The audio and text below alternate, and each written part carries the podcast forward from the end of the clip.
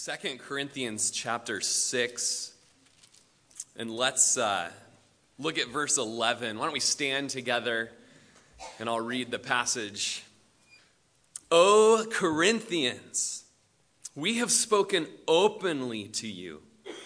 Our heart is wide open. You are not restricted by us, but you are restricted by your own affections. Now, in return for the same, I speak as to children. You also be open. Do not be unequally yoked together with unbelievers. For what fellowship has righteousness with lawlessness? And what communion has light with darkness? And what accord has Christ with Belial? Or what part has a believer with an unbeliever? And what agreement has the temple of God with idols? For you are the temple of the living God. As God has said, I will dwell in them, I will walk among them, I will be their God, and they shall be my people. Therefore, come out from among them and be separate, says the Lord. Do not touch what is unclean, and I will receive you. I will be a father to you, and you shall be my sons and daughters, says the Lord Almighty. Let's look at verse 1 of chapter 7. Therefore, having these promises, beloved, let us cleanse ourselves from all filthiness of the flesh and spirit, perfecting holiness in the fear of God. Let's pray. We invite you, God, to use your holy word to do surgery on our heart and on our lives, on our flesh and on our spirit, God.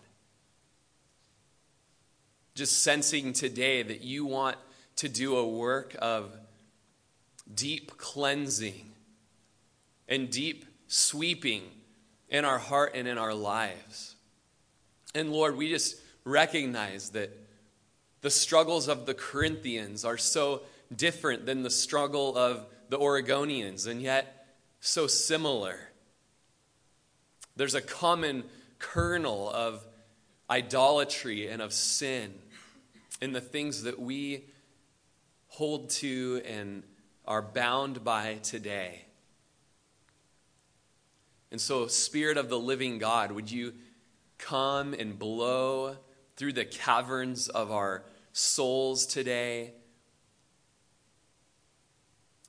Chase and blow us out from the temple of idols and into your presence, God. We're not worthy of such a work. We haven't even prepared our hearts for such a work. But by your grace and your sovereign power, do that work for your glory. In Jesus' name, amen. Amen. Go ahead and be seated. Our text today is what has been called the climax of the apostolic discussion. In other words, what Paul has been saying from chapter 5 through midway of chapter 6, it's been building up to verse 14 through chapter 7, verse 1. At the end of chapter 5, two weeks ago, Paul claimed he had been given the ministry of reconciliation, that he was an ambassador that was pleading, as though Christ were pleading through us, that this world would be reconciled to God, whom they had sinned against. And we found that we all have that calling of ambassadorship, of being delegates from the kingdom of heaven, begging our friends and family to come back to right relationship with Jesus that's been provided through the atoning work of the cross. Then, Wednesday night, we looked at the first uh, 10 verses where Paul kind of hops into a defense of his ministry. And Wednesday night, we've looked at it a bit more than on Sunday mornings, but that there were a group of men in the city of Corinth that were really being divisive and setting the Corinthian church heart against Paul the apostle. And so, Paul, throughout Second Corinthians, you'll find it uh, kind of hopscotching through the book where he's defending himself and he's calling out these false brothers that are pulling his children away from him. And so there's a list in the first 10 verses of some 20 things that prove that Paul has a valid apostolic ministry. And the conclusion of our Wednesday night teaching was that every one of those incredible, loving service aspects of Paul's ministry is ultimately coming from the ministry of Jesus Christ himself. Paul never did anything that Jesus didn't do. A servant is not greater than their master. And so, because of all of that, Paul says here and calls for the Corinthians to widen their hearts towards him. His heart is so wide to them. Man, could you reciprocate that love? I've shown you so much love and so much pain. I've sweat and bled for you. Oh, would you love me the same? Would you love me back? And that call goes into verse 14. That reciprocation will be found in the Corinthians separating themselves from the local temple cults and worshiping idols. It's as if Paul stands in front of the Corinthians, blocking the pathway to hell that they appear to be willfully determined to tread. For the Corinthians to proceed further towards apostasy and falling away from Christ, they must thrust Paul aside. And don't think that you in Prineville today are separated from them. There's a call that would go forth to us that is just as potent, just as powerful, just as applicable to the middle schooler in this room and the senior citizen alike.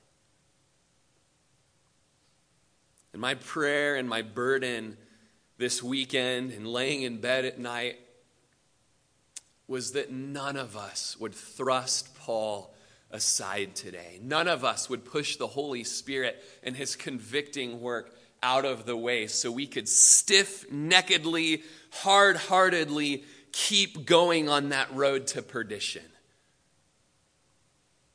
May the Lord forbid us from that today. Verse 11 says, Oh, Corinthians, we have spoken openly to you. Our heart is wide open. It's rare that Paul would address his readers by name. Oh, Galatians, you're foolish. Who has bewitched you? Oh, Philippians, you know. Oh, Corinthians, we've spoken the truth to you. We've shown our deep love to you.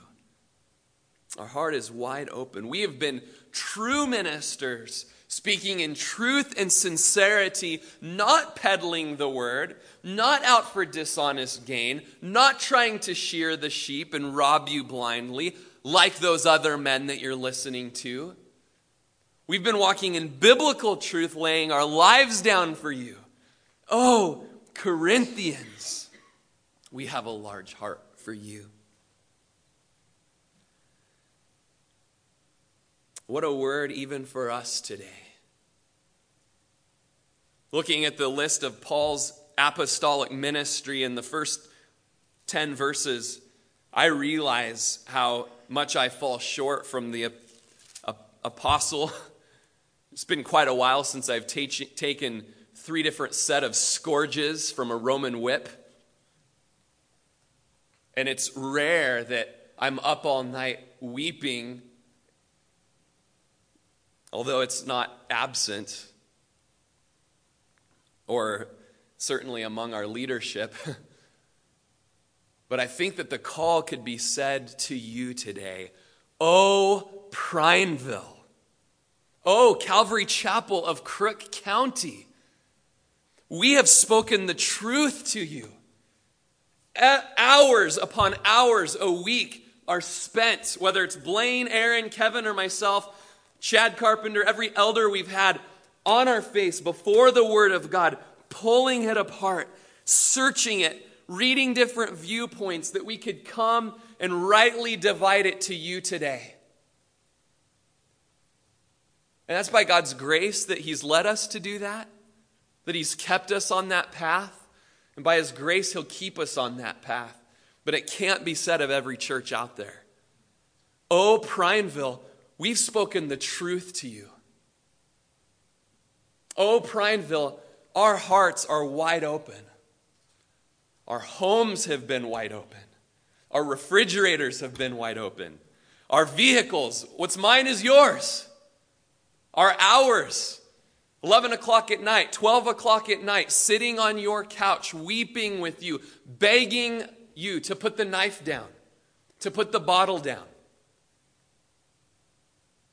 begging you to come week after week. Come. We're here to make disciples and go out to this world and tell them of the love of Jesus. Have you experienced the forgiveness of sins? Well, let's go out and tell this world of such forgiveness. They don't know it. Come, be a part of our discipleship core groups. Come into our homes and eat with us in the 242 groups. Come Wednesday night. Can you give us one night a week? Can you give us one night a week? As the early church certainly did. Can you give us a Sunday a week? We've spoken the truth. Our hearts laid down. Verse 13 says, Now, in return for the same, I speak as to dear children, you also be open.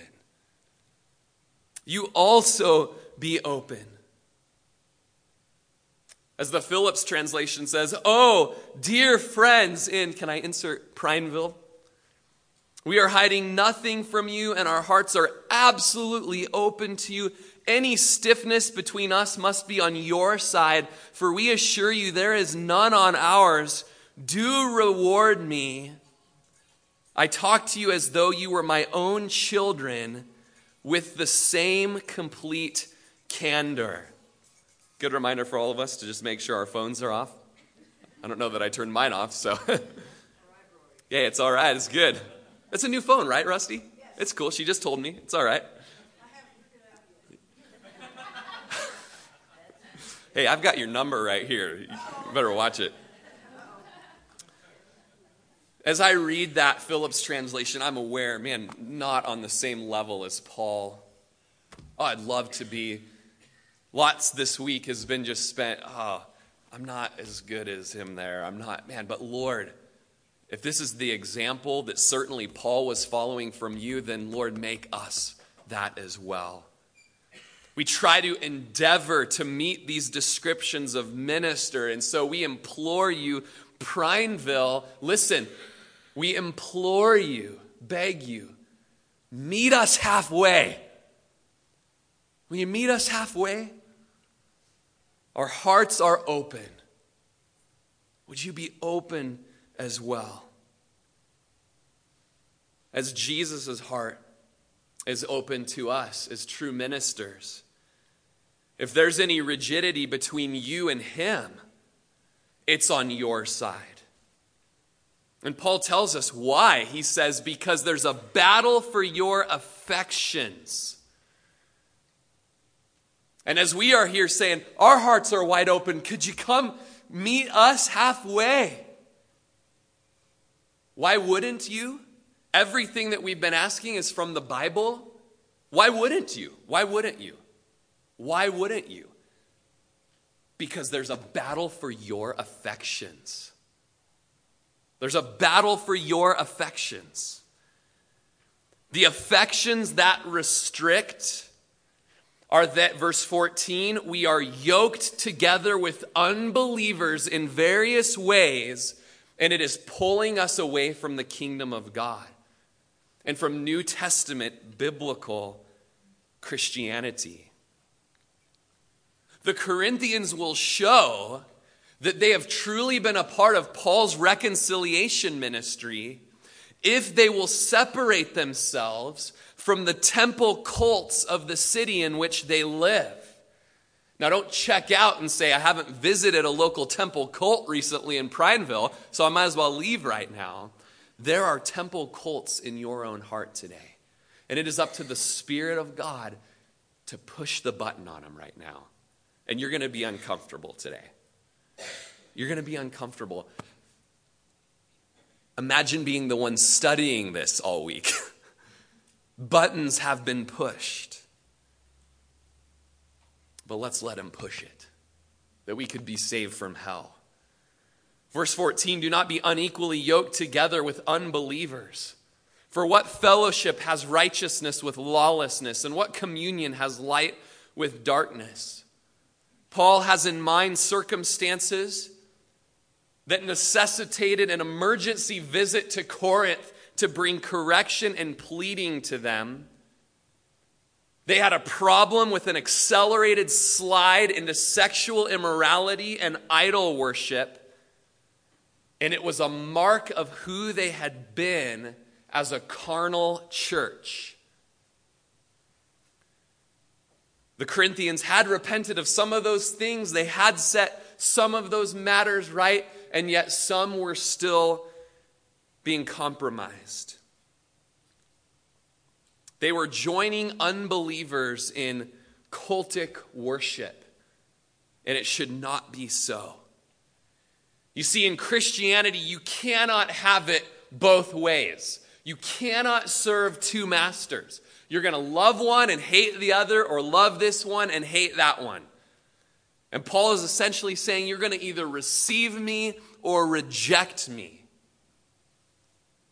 Now, this idea of being unequally yoked, it's a crucial biblical principle.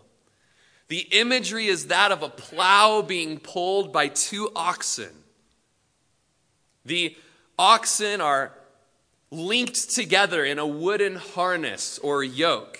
I'm not talking to a bunch of city folk. I think you got it enough in your head these days. But the yoke is constructed to force the two oxen to work together. It causes pain if one oxen doesn't cooperate with the other. If one oxen pulls back, it will pinch one of them, the one that lags behind. And that restrictiveness of the yoke forces a cooperation with one another, it forces teamwork. So, it's much easier for the animals if they are equally yoked together. They're of the same species, they're of the same breed, they're of the same size, shape, and strength. Now, the Old Testament says that you shall not plow with an ox and a donkey. It's in the Bible. You got to tell people these things. you mix a donkey with an ox, and you will ensure friction and frustration, kicking at each other to the point that if they were left that way, one would die. The different species have different speeds, different methods, different natures that pull apart from each other and fight with each other. So, being unequally yoked together in this verse speaks of being mismatched. And the book of Leviticus speaks of this not letting your livestock breed with one another. Don't sow your field with mixed seed. Don't even sew a garment together of mixed fabrics. The law says when the Lord your God delivers the other people of the nation over to you, you shall conquer them and utterly destroy them. You shall make no covenant with them, nor show mercy to them. You shall make mar- uh, excuse me, nor shall you make marriages with them. You shall not give your daughter to their son, nor take their daughter for your son. And so you kind of look at the whole of the Bible and you realize that unbelievers are of a different seed and of a different breed. And so care must be taken as to the nature of our relationships with them. Believers must not be mixed, matched, joined together with unbelievers, but we must selectively disengage. The psalmist says in 106:35, "But they mingled with the Gentiles, and they learned their works." It's possible to mingle with the world and learn the world's works. As James 4 4 says, adulterers and adulteresses, do you not know that friendship with the world is enmity or warfare with God? Whoever therefore wants to be a friend of the world makes himself an enemy of God. And so we begin to deduce what it means to be unequally yoked together with a non believer, it means that we are beginning to engage with the world as to become lovers of the world and friends with the world. Specifically with unbelievers, with non Christians. One definition is that unbelievers are unconverted Gentiles who inhabit the dark world of idolatry and immorality, and such a city was Corinth. Blind people who are under the sway of the God of this world. It says that we shouldn't have fellowship, the righteous with the lawless, or the right ones with the wicked ones. We're to keep away from intimate associations with evil. Intimate, voluntary association with the wicked. That's ultimately what's being spoken of here. Second Chronicles 19:2 said that Jehu, the son of Hanani, the seer or the prophet, went out to meet him and said to King Jehoshaphat, should you help the wicked and love those who hate the Lord? Therefore, the wrath of the Lord is upon you. The love that it's speaking of here is that intimate association with evil. Paul goes on a little bit more and, and calls it communion, fellowship, sharing with one another. Hodge says, Parties are said to be in communion when they are so united that what belongs to the one belongs to the other, or when what's true of one is true of the other. And so, where is that the case, Paul says, between light and darkness? Between you, the people of God, who are a torch and the wicked, evil ones of this world, even so far as much as evil spirits, the gloomy ones. Light is a common scriptural emblem of knowledge, holiness, the holiness of God, being blessed, whereas darkness is commonly the emblem of error and sin and misery. And what do those have in common? Ephesians would tell us in chapter 5 multiple times don't be partakers of that. Have no fellowship with the unfruitful works of darkness. Have no fellowship. Hodge also said that the attempt for Christians to remain Christians and retain the inward state of being Christians yet enter into voluntary, intimate fellowship with the world is as impossible as to combine light and darkness, holiness and sin, happiness and misery. Remember, an, a believer and an unbeliever are separate species. They're different breeds with different natures the believer born of God, alive to the things of the Spirit. The unbeliever, maybe a nice person, maybe good looking, maybe even pleasant to be around, is still dead in sin unaware and insensitive to God's Spirit. You put these two breeds, different, breeds, in the same yoke, and it produces long term frustration. At first, the two parties might seem to be working well together, plowing along smoothly, but inevitably, they will walk in separate directions, separate speeds, choking one another out. Now, the immediate context is separate from 2015, and yet there's certainly wisdom in this in our roommate situations that we enter into, in our business partnerships. As you get into partnerships where you have different ethics, different goals, different visions, and inevitably, you'll find yourself up against a wall. Do we claim this? Do we charge for that? But not only in our business relationships, in our marriages, biblically, we are not to be unequally yoked together with non believers.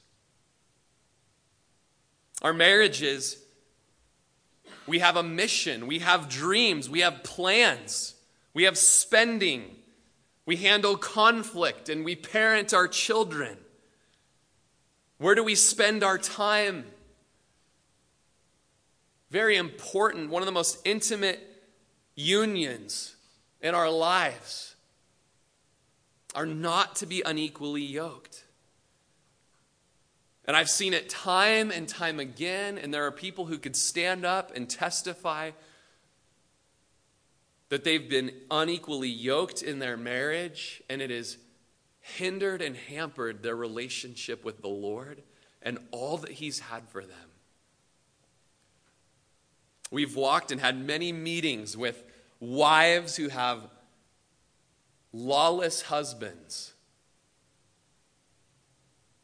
righteous husbands who have wicked wives. It's not pleasant. It's, it's horrible. It's sorrowful. And so, for those of you that are single,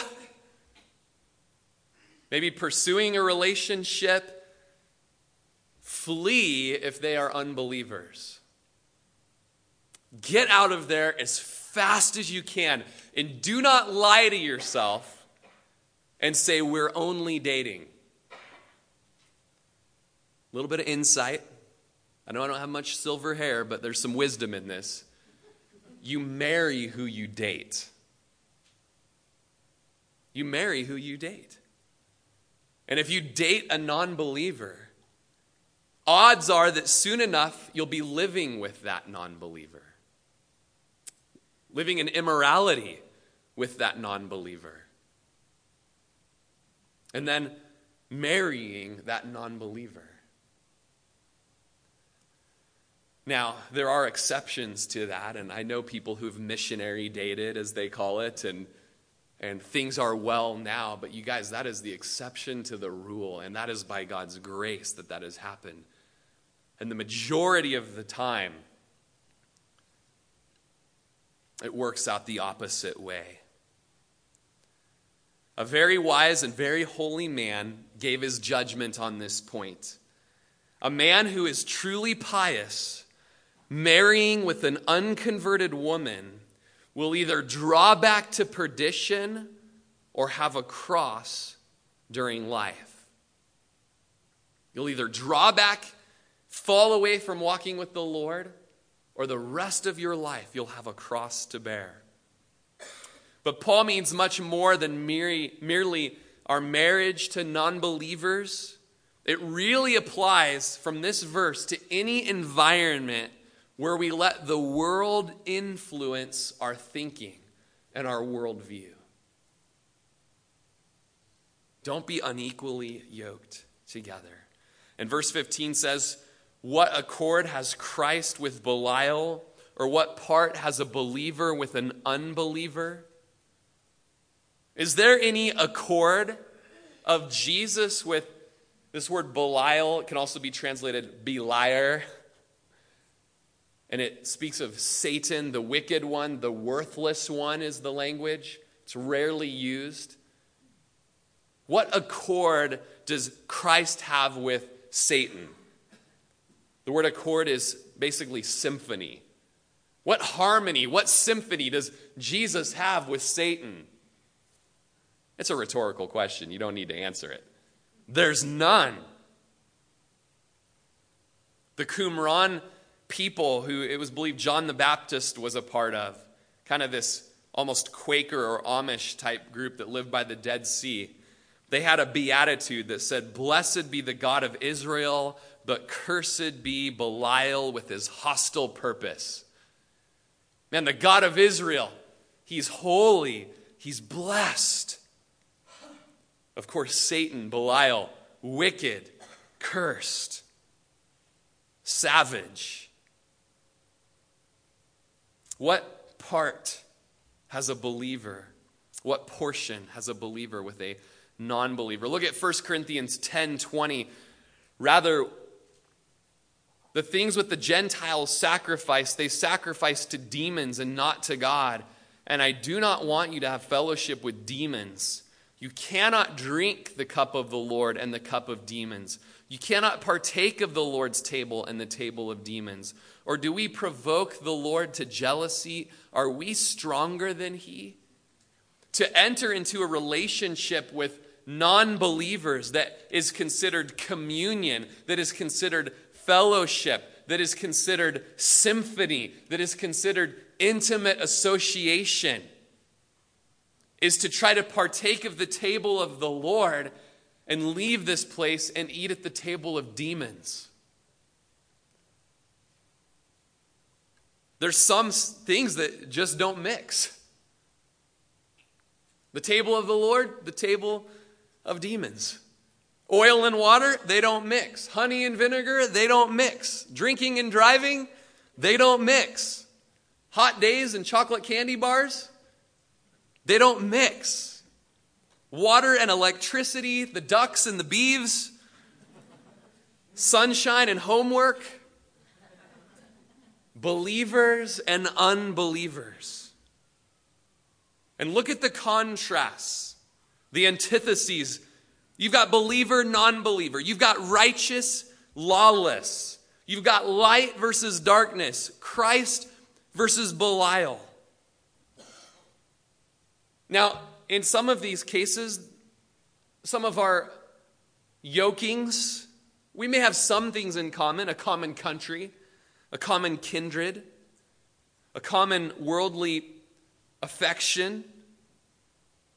We might even be attracted to each other but the interior life is entirely different. Inside, we are opposed to one another. Let's look at a couple of deep Old Testament scriptures to drive home the point. In Exodus 34:10, he said, "Behold, I make a covenant before all your people. I will do marvels such as have not been done in all the earth, nor in any nation." and all the people among whom you are shall see the work of the Lord. For it is an awesome thing that I will do with you. Observe what I command you this day. Behold, I'm driving out from before you the Amorite, the Canaanite, the Hittite, the Perizzite, the Hivite, the Jebusite.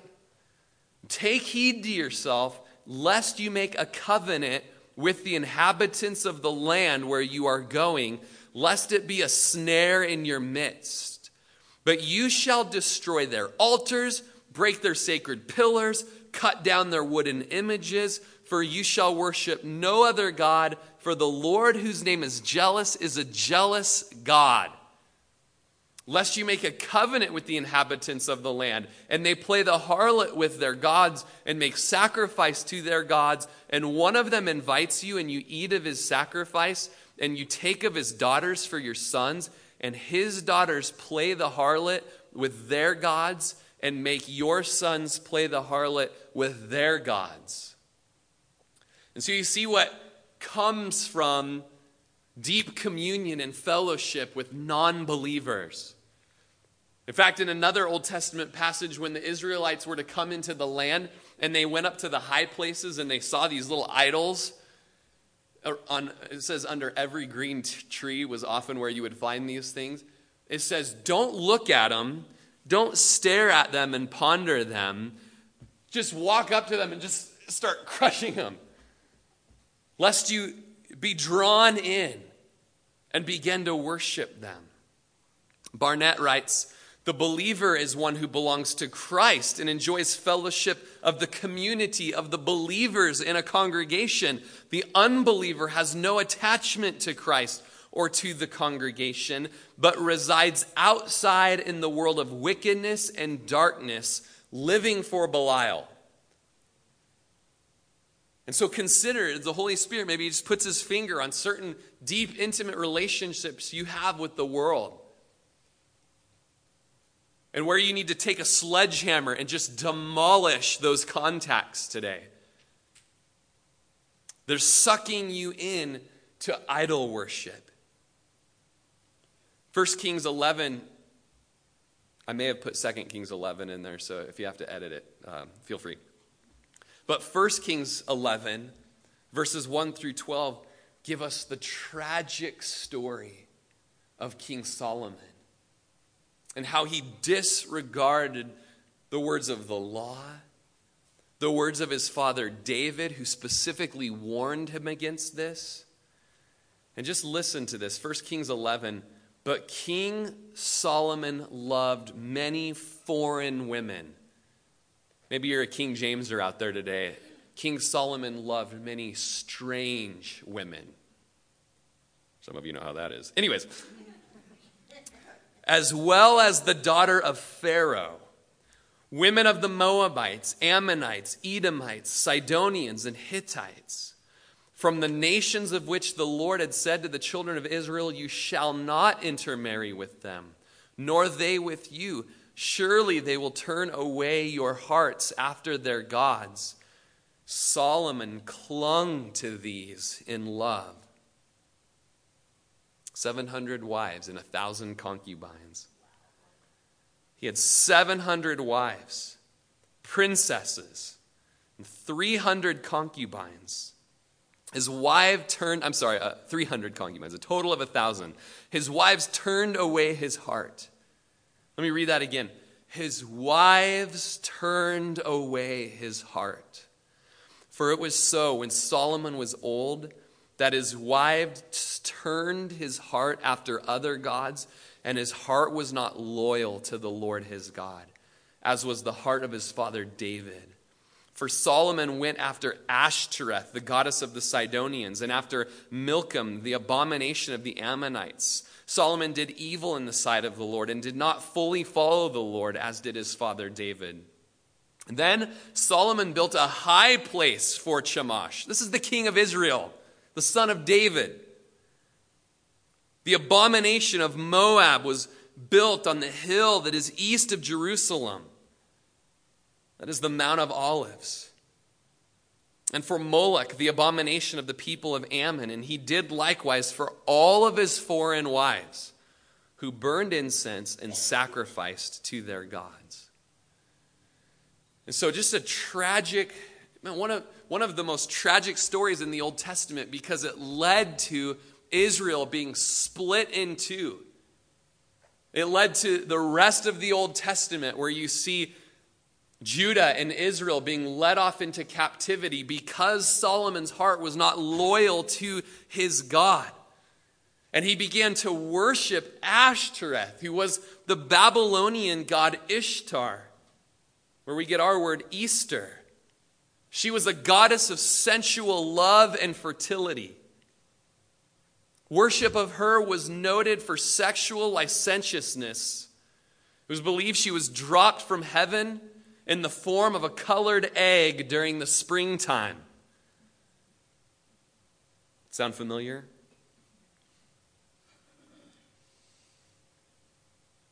Sexual immorality was the form of worship to Ashtoreth.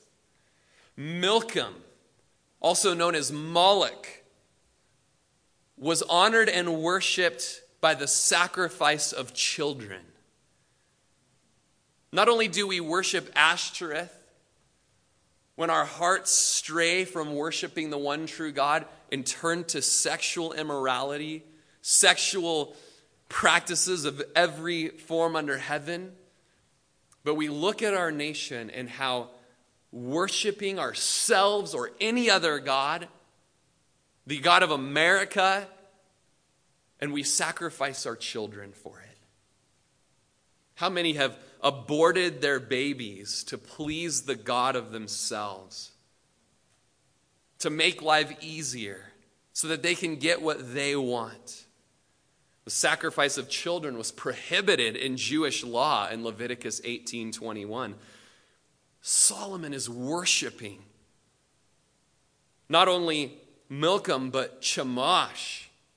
Chemosh was a Moabite god whose worship was specifically noted by child sacrifice, where there was a golden bowl in the hands of the god and a fire was lit under the bowl and these people would come and bring their babies and fry them in the bowl to their God. And as you read the rest of the kings, you read of other kings who also sacrificed their sons to false gods. Kings of Israel sacrificing their sons so that they could worship and appease other gods. And it has its roots in Solomon being unequally yoked together with unbelieving women.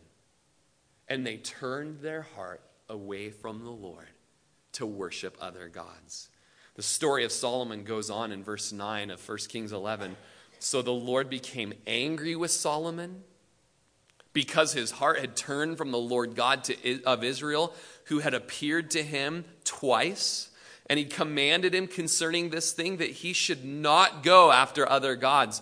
But he did not keep what the Lord had commanded. Did you catch that? The Lord appeared to Solomon twice. How many times do you think Chemosh or Milcom appeared to Solomon? It Doesn't matter. It was the women that drew the heart away. Doesn't love do that? Doesn't it draw us away? Doesn't it pull on our affections? Therefore, the Lord said to Solomon, Because you've done this and have not kept my covenant and my statutes, which I've com- commanded you, I will surely tear the kingdom away from you and give it to your servant. Nevertheless, I will not do it in your days. For the sake of your father David, I will tear it out of the hand of your son.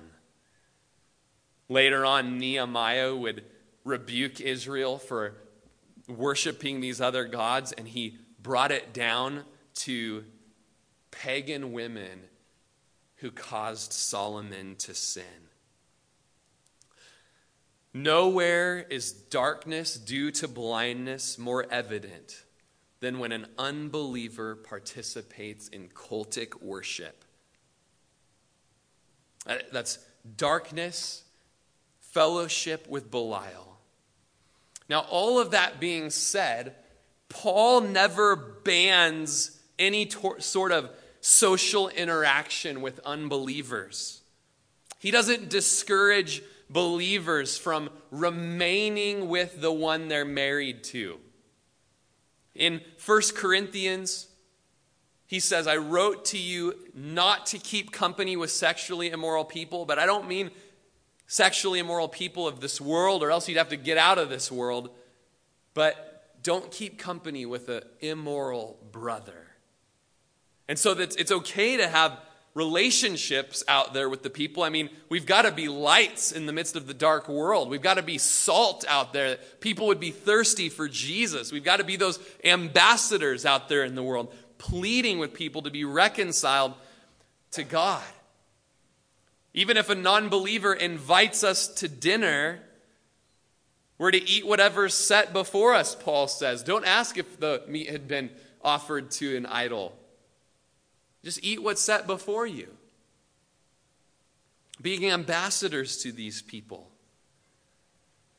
Also, 1 Corinthians 7 says that if a woman is married to a non believer and that non believer chooses to stay married, stay married.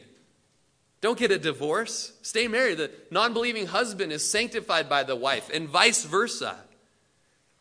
Jesus prayed for us. I don't pray, Father, that you would take them out of the world, but that you should keep them from the evil one, John 17 says. They are not of the world, just as I'm not of the world. Sanctify them by your truth. Your word is truth. As you sent me into the world, I'm also sending them into the world. And so Jesus says, We're going to be in the world. Just don't be of the world. A mom was trying to teach a lesson to her sons. She was in the garden and needed, uh, and she held her white gloves up. And she said, Boys, notice when I stick these gloves in the dirt, the gloves become dirty, but the dirt does not become glovy. So, too, we need to be in the world, but not of the world. The ship is to be in the water, but you keep the water out of the ship.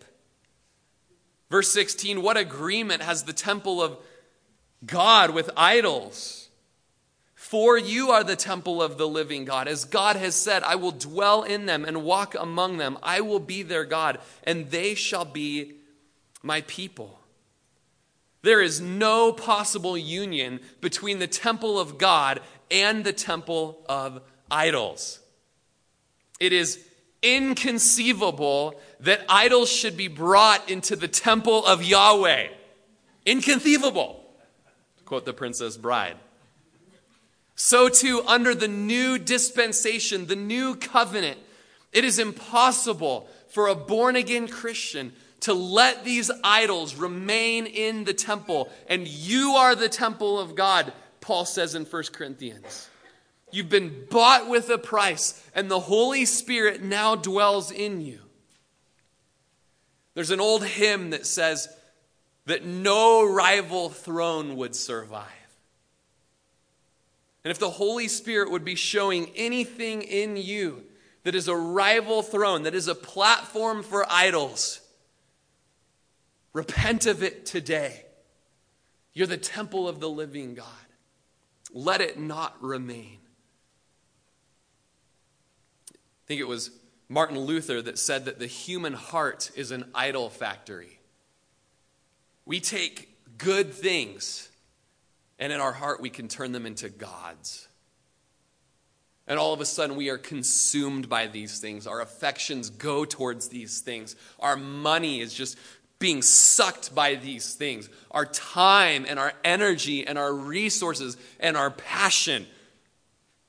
You know, it's been said that you know, you can look at a man's wallet or his bank registry and you'll know who his God is.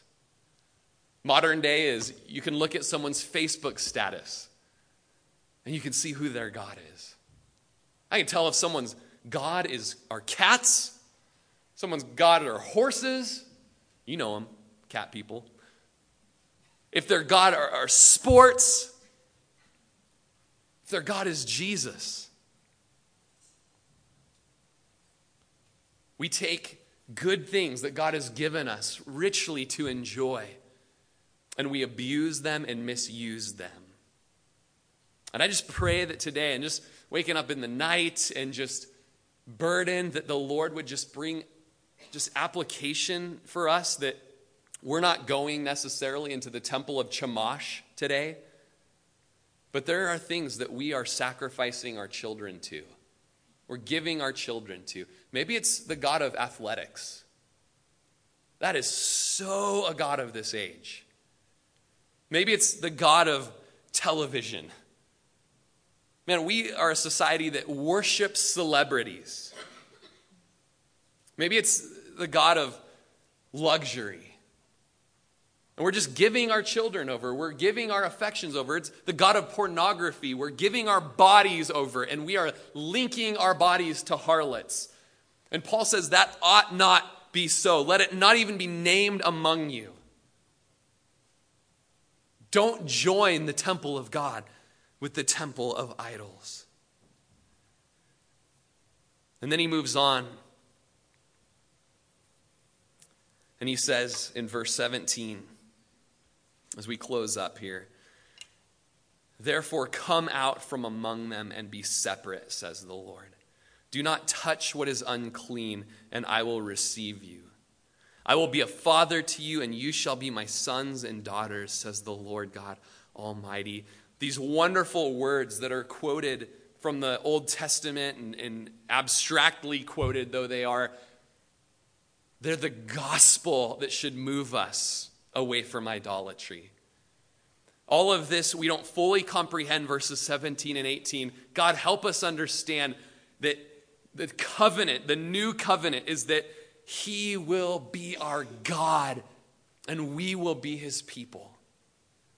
And because of that, we should come out from among the paganism and the idolatry and the things that we are offering our lives up to that are not for the kingdom of God. Chapter 7, verse 1 says, Therefore, having these promises, beloved, let us cleanse ourselves from all filthiness of the flesh and the spirit, perfecting holiness in the fear of God. We need to flee from these idols. We need to take drastic measures in getting away from the things that are taking our affections from all that God is calling us towards the lawless things, the dark things, the idolatrous things. These are all affections that were not allowing the Corinthians to give back the love and the truth that Paul was giving them. And as we, as a church and as pastors of this church, are calling you guys toward Jesus and to be about the kingdom of God for his glory and splendor, the affections that are robbing you from all out, reckless, abandoned, passionate involvement in the things of God, they are evil. They will lead you to hell. You're on the road to perdition if you practice them and follow them. It looks beautiful on the outside. It promises riches and luxury and popularity and pleasure, but it is wicked nonetheless. And as Paul says in this last verse, we have promises of being new creations. We have promises of being the children of God. We have promises of being the people of God. We have promises as we're called out from among this idol worship these promises move us today of cleansing ourselves from filthiness of the flesh and filthiness of the spirit.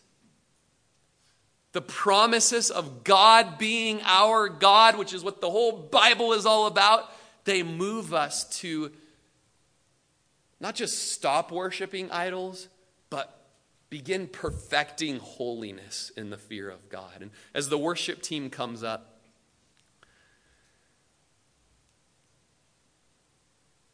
I've just had to spend time just before God's throne and presence and studying this and just allowing the Lord to just use his radar of the Holy Spirit on me. And the prayer, too, has been that he would just detect in you the affections and passions that are hindering you today from perfecting holiness. And Let's just move to prayer. And you can set your things aside.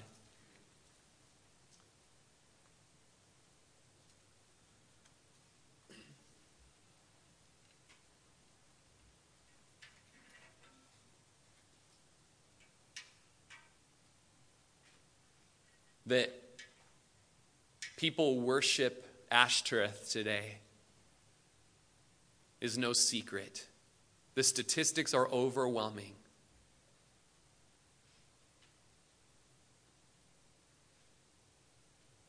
God has laid out in His Word that the marriage bed is undefiled, but fornicators and those that are immorality in sexual immorality, they will be judged. And how among not only men but women is there such a rampant epidemic of sexual immorality and worship of Ashtoreth, known by a different name today, no doubt, in pornography.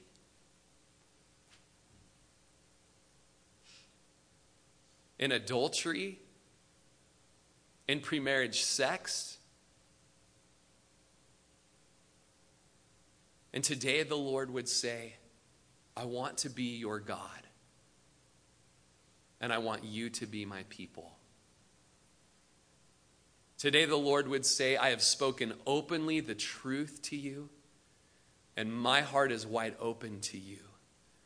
And as little children, I urge you, let your heart be open to me. Come out from the temple of Ashtoreth today. Have no fellowship with the unfruitful works of sexual immorality, but expose them.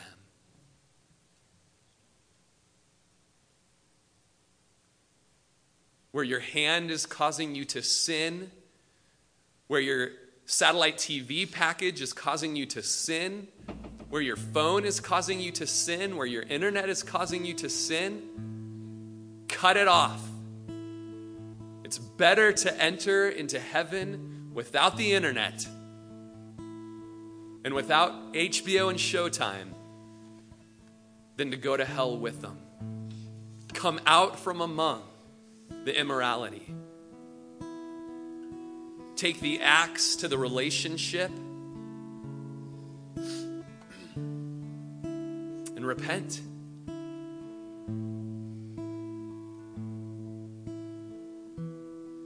There's forgiveness.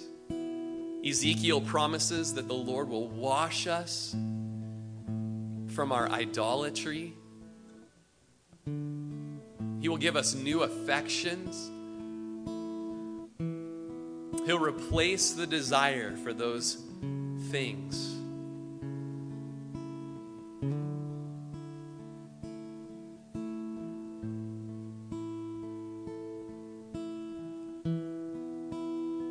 as the Word of God has been laid open to this church of all that God has for us to be in fellowship with one another.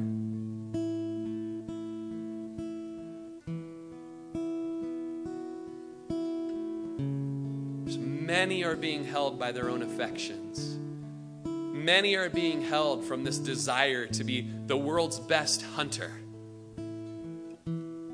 not trusting the Lord to provide food in the freezer.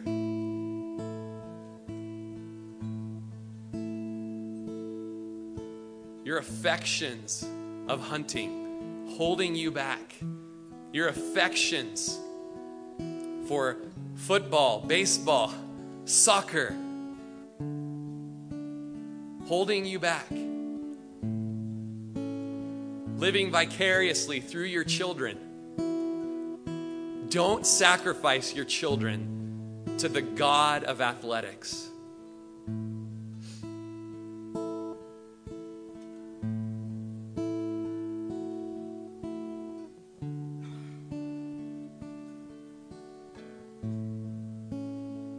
Remember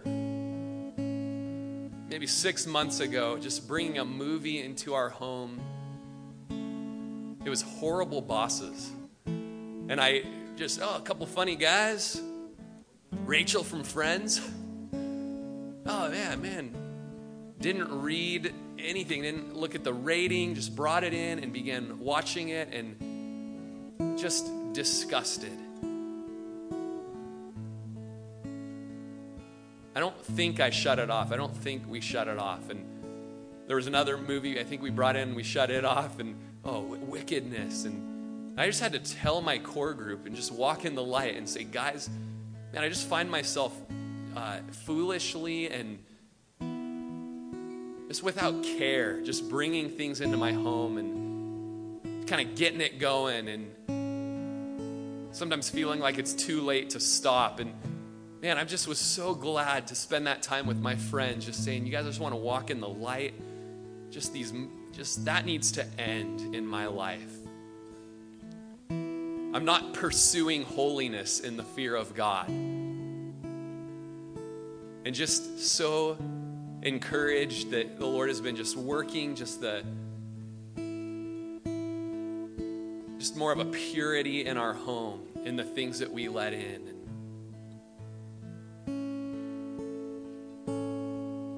mean, there is just a, a endless list of things today that we could just specifically bring out that have become our gods. So blessed today by a, a family that was here that their son's a, an athlete and was in a basketball tournament in Prineville this week, and, and yet they carved out the time to pursue God. Man, sports are not bad. They can be good things, they can bring much glory to God. But don't let them pull your affections away from the living God.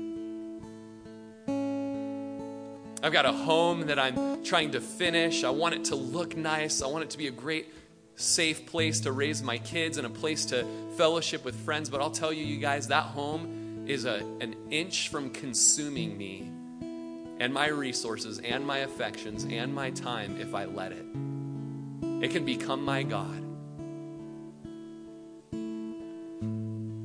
One family is never at church, never in fellowship, never in communion with the things that the Lord would have them in communion with. Found out, oh, I've got to spend my time becoming this, you know, this this famous individual.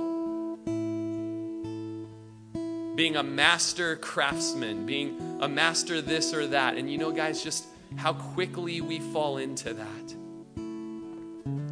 Oh, Prineville, the hearts of this church are open to you. Don't let your affections hold you back.